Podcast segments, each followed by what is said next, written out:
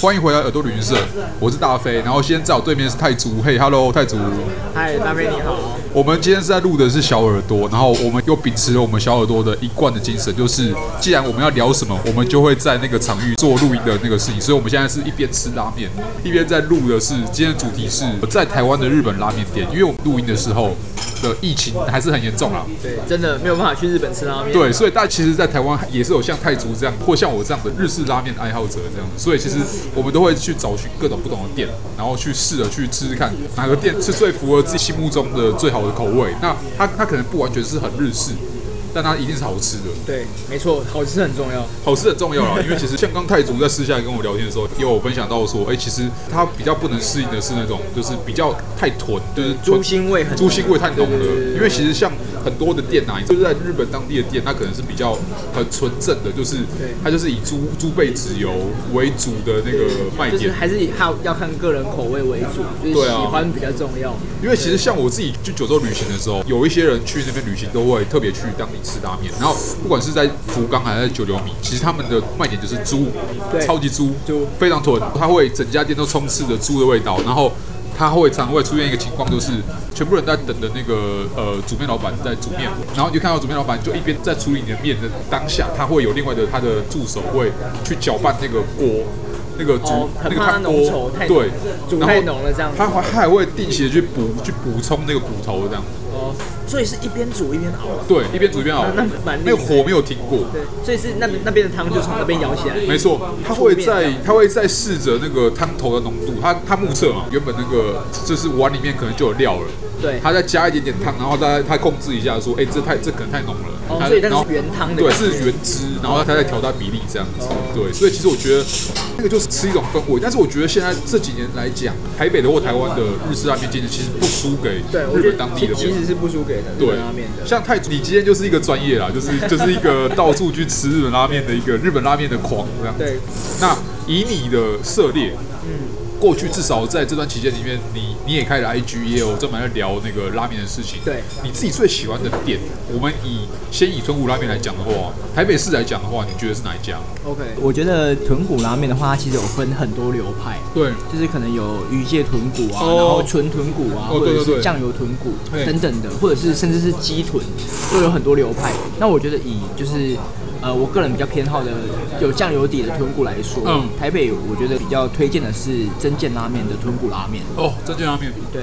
对，我很喜欢它的豚骨拉面，就是它每汤里面会有很多的肉屑，哦然后它被子也很也给的很足，所以它整个汤整个汤是很平衡嗯，。所以与其说它是是豚骨拉面或浓汤拉面，倒不如说它其实在喝的是猪肉汤。对猪肉汤，而且它的叉烧给的是一整条的那种三层肉，哦很有诚意。对，哦，讲到这个，我就要吐槽一下关于肉，你知道吗？你知道这几年就是慢慢的越来越多，不管是在台湾有日式拉面店，还是在其他地方的拉面店，越来越爱用酥肥肉。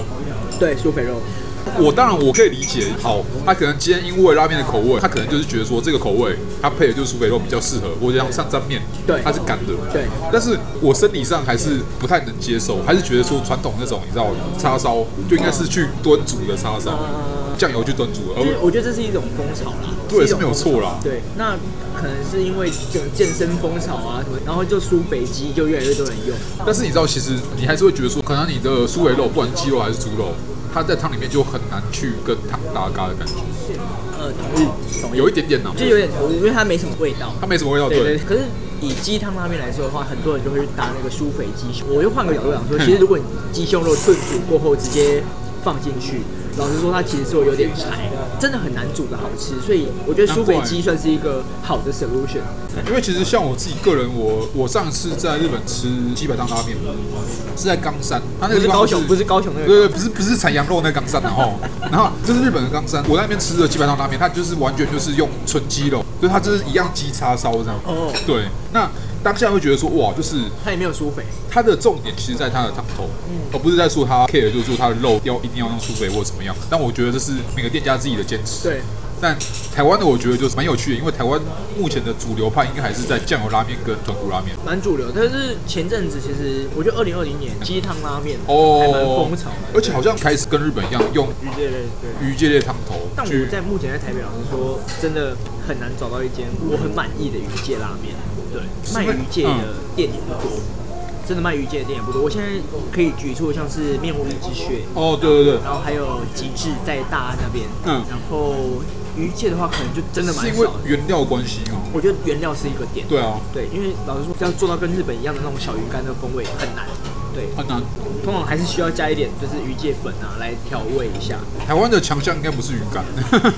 台湾台湾强项应该是猪肉猪肉，台湾没错猪肉实在太厉害了。对其实一般来说会有很多日式料理，在台湾来讲不只是拉面，可能有咖喱饭啊，有生猪鱼排饭啊，生鱼片啊。但其实拉面是一个很有趣的存在，嗯它其实是从中华料理来，然后它就因为日式化了，就好像是呃可乐饼啊，或者是对像猪排咖喱一样，它可能就日式化了，然后。再辗转的变成像台湾人现在吃的那个日式拉面，对像刚刚我问你说那个豚骨拉面的部分，对对那以另外一个本格派主流派啦，就是对酱油拉面来讲的话，你会喜欢哪一家？以台北或是台湾的区域是来指讲的话呃酱，油清汤拉面。对对，清汤拉面， OK，如果是酱油清汤拉面的话，我个人还蛮推荐在呃中山国小那边有一间叫做嘿面屋一庆。哦，面无清我知道，对对嗯对对，那我真的是大排长龙，因为它里面的位置也很 少，然后就是外面人也超爆多，所以每次去其实都要等蛮久。嗯，它的酱油拉面我觉得它的层次做的很好，就上面有萝卜泥，然后要搭配紫苏去做调味，不然一般的酱油拉面，老实说其实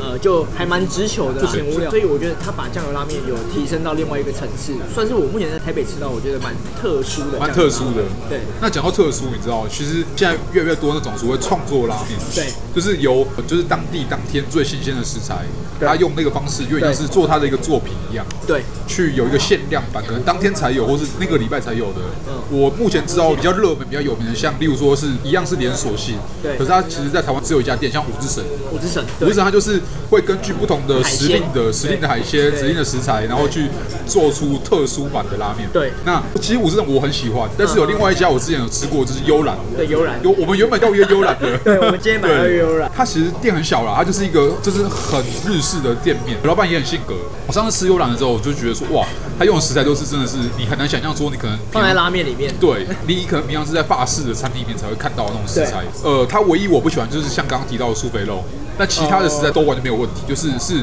和谐的，是搭嘎，而且是台湾食材。嗯，这我这我觉得蛮重要，因为其实呃，师傅是日本师傅，哦，对。那老师，我觉得这样子的创作拉面，或者是这种限定系的拉 面，对它的上下限或者是评价就很两极。我觉得它两极就是看你当天吃到什么啦。对对对而且如果你刚好你当天吃到什么，然后你又喜欢到什么，对，因为像我有一个朋友，他嗯其实是在莫阳拉面当厨师。哦，对公馆然后那个嘛，对对对，那他其实本来就是在怀石料理当哦学徒，从学徒做到师傅，再出来做拉面。对，我就觉得说，哎、他把怀石料理的技术去融合在拉面里面。每次出拉面的时候，他都会问我说，哎、那这次。比如说我出这个海鲜系列嘿，或者是鸭系列、哦鸡系列，其实我觉得它都融合的很嗯好。我就是其实做拉面要有一定的料理底子，而且他他因为他做怀石料理，他本身是日式料理，他其嗯实不会冲突太大。对不会好像说你做过印度料理，然后突然拿来做拉面一样。对，那会很冲突。对那真的其是实创作拉面。其实像你刚刚提到，像有不同的肉类，像鸭肉或其他的肉类，我觉得都会适合啦。但我自己觉得拉面